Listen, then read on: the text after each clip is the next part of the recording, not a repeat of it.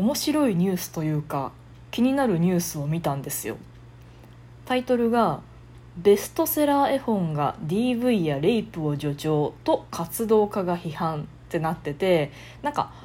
絵本があるんですって「お茶の時間に来た虎」っていう。でその絵本がなんか結構世界的に有名らしいんですけどなんかね女性の暴力あ男性による女性の暴力の根絶を目指す団体ゼロトレランスの代表のレイチェル・アダムソンさんがこの絵本に対して男女間の不平等を助長しているではないかと指摘したそうなんですよ。であの何を言ってるかというとこの絵本の中でなんかよくわかんないです。この絵本のねそのあらすじがあのニュースにも書いてあるんですけどなんか虎がね家に来てで女の子とお母さんがこうお茶をしようかなってってお家の中で言ってたら虎がやってきてであ一緒にお茶どうぞってやってたらなんか虎がお茶とかお菓子食べるだけじゃなくて家中のものを全部食べていっちゃってで最後あの何もなくなっちゃったってなった時にお父さんが帰ってきてじゃあみんなで外食に行きましょうって言って外食に行くっていうストーリーらしい。その時点でも意味がわからないんですけど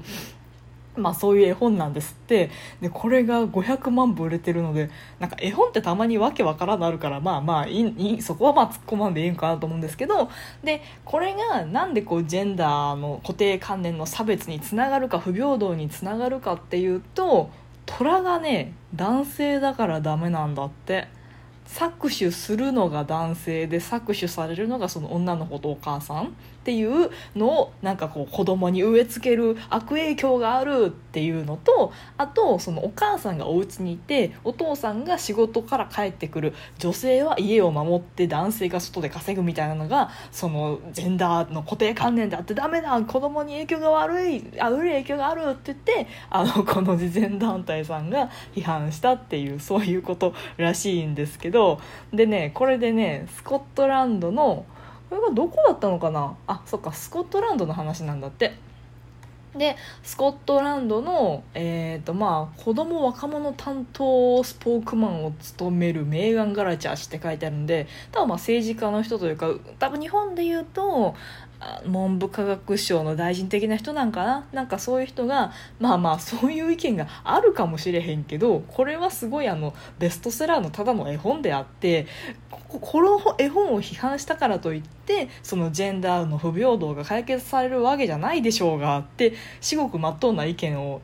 したっていうなんかそういうニュースだったんですよ。いや面白いなと思ってあのまあね今多分そういうジェンダー平等の過渡期の時代なので、まあ、いろんな人がいるし過激な人もいれば待とうというか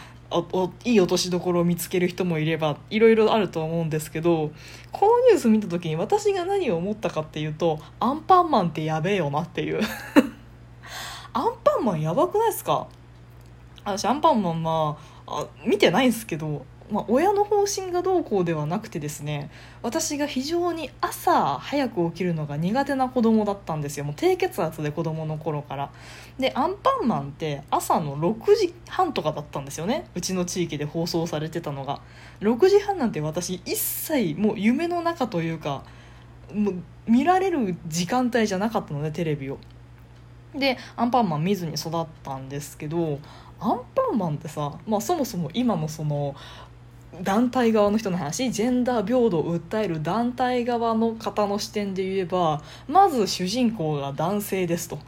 で男性があの活躍してでほぼ男性だよ食パンマンも男性だしカレーパンマンも男性だしジャムおじさんも男性だしでバタコさんというのはもうジャムおじさんを手伝うあの存在であって主人公にはなれなくてこうあくまで男性を助ける存在としての女性キャラバタコさんであってでメロンパンナちゃんはメロンパンナちゃんで可愛くて優しくておしとやかでもう暴力なんかしないし一歩アンパンマンよりは後ろに控えてやるみたいななんかもうそんなもう男らしさ女の子らしさ女の子はこうあるべきで男の子はこうあるべきでみたいなめちゃめちゃ色濃いと私は思ってるんですよねまあちっちゃい頃からアンパンマンを見てなかったせいもあると思うんですけどアンパンマンめっちゃその女の子らしさ男の子らしさの押し付けにつながってると思うんですよね。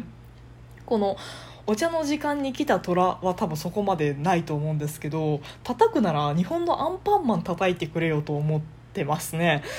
あのまあそのせいか知らないアンパンマン見てないせいか知らないですけど私あの女だからおしとやかにすべきとか思ったことないんですよね。自分に対しても他人に対しても。であとねドラえもんも見てないんですよね。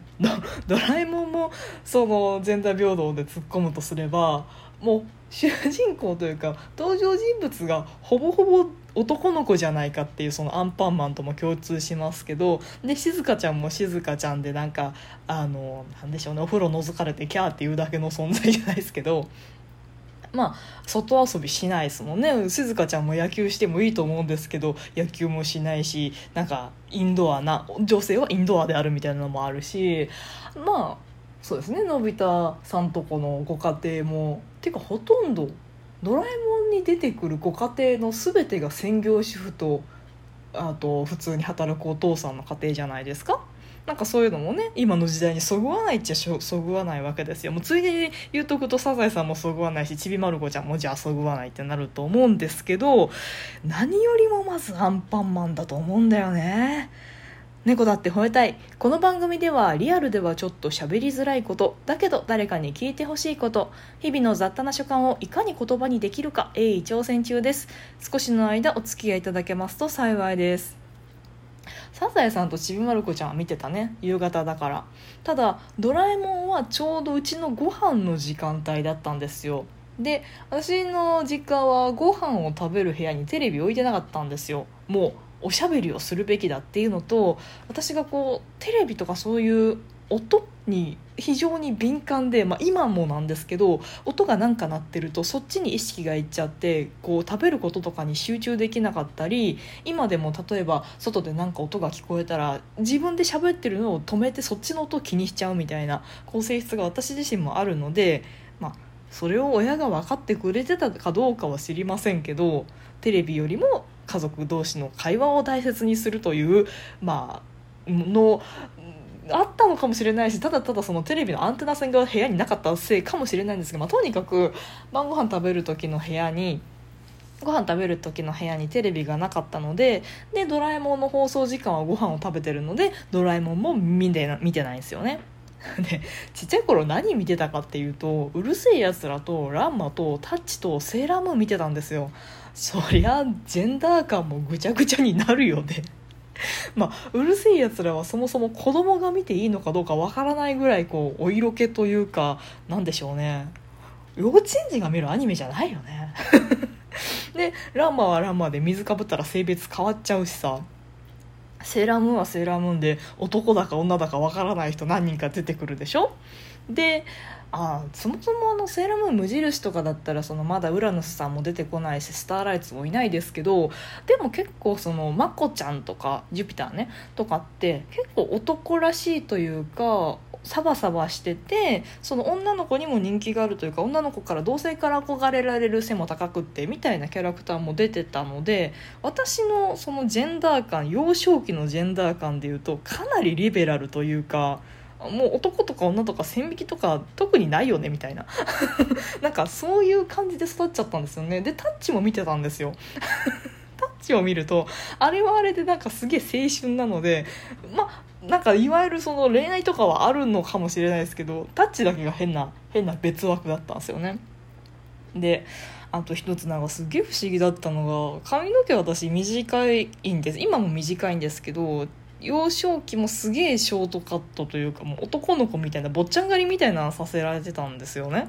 まあ別にあのそれで親が喜んでたので文文はそういう髪型が似合うというかそういうもんだよそれで似合ってるよそういうもんだからって言われてね。特に違和感もなくでなんかねお父さんなんですけど私のことを男の子扱いするんですよね。文紀は男の子だもんね。だからあの泣かないもんねとかなんだろうそういう可愛いものとかどうせ興味ないでしょみたいな。あそどうせ興味ないでしょとか髪の毛なんか伸ばしたくないよねとかは母親も言ってたかな。でいとこが男の子ばっかりだったんででお下がりもらうんですけど全部男もんでみたいな。でもまあ似合うしいいんじゃない？みたいなこと言われてたんですよね。そんなに自分の顔が男顔ではないんですよ。あの男の人の顔ってやっぱり彫りが深くってその直線的でその男装の似合う女性の顔立ちっていうのは結構こう鼻の走れ何でしょうね頭梁が通ってるっていうんですか？とかいろいろあるんですけど別にあの女女が男顔で言うと女顔なんですけどなんかその髪の毛短いせいもあってお下がりのものが全部男の子のもんだったらそれは男の子に見えるじゃんちっちゃい子供なんだから。っていうのでなんかそうやってほらまた今回も男の子に間違われたよ文京男の子なんだねみたいなことずっと言われてたらねもう自分が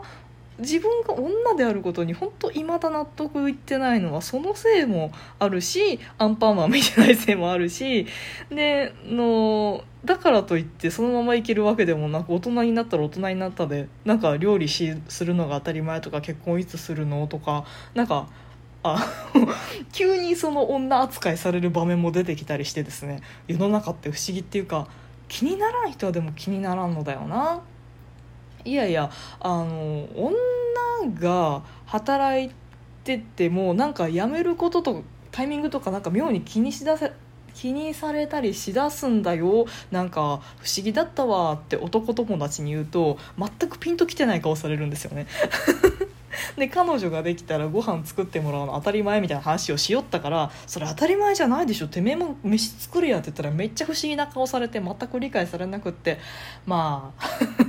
頑張って草の根運動を続けようと思いますってなところで今日もお付き合いいただいてありがとうございました。トークが面白いなと思った方はリアクションボタンを番組フォローがまだの方は番組フォローもぜひお願いします。ということでまたお会いしましょう。バイバイまたね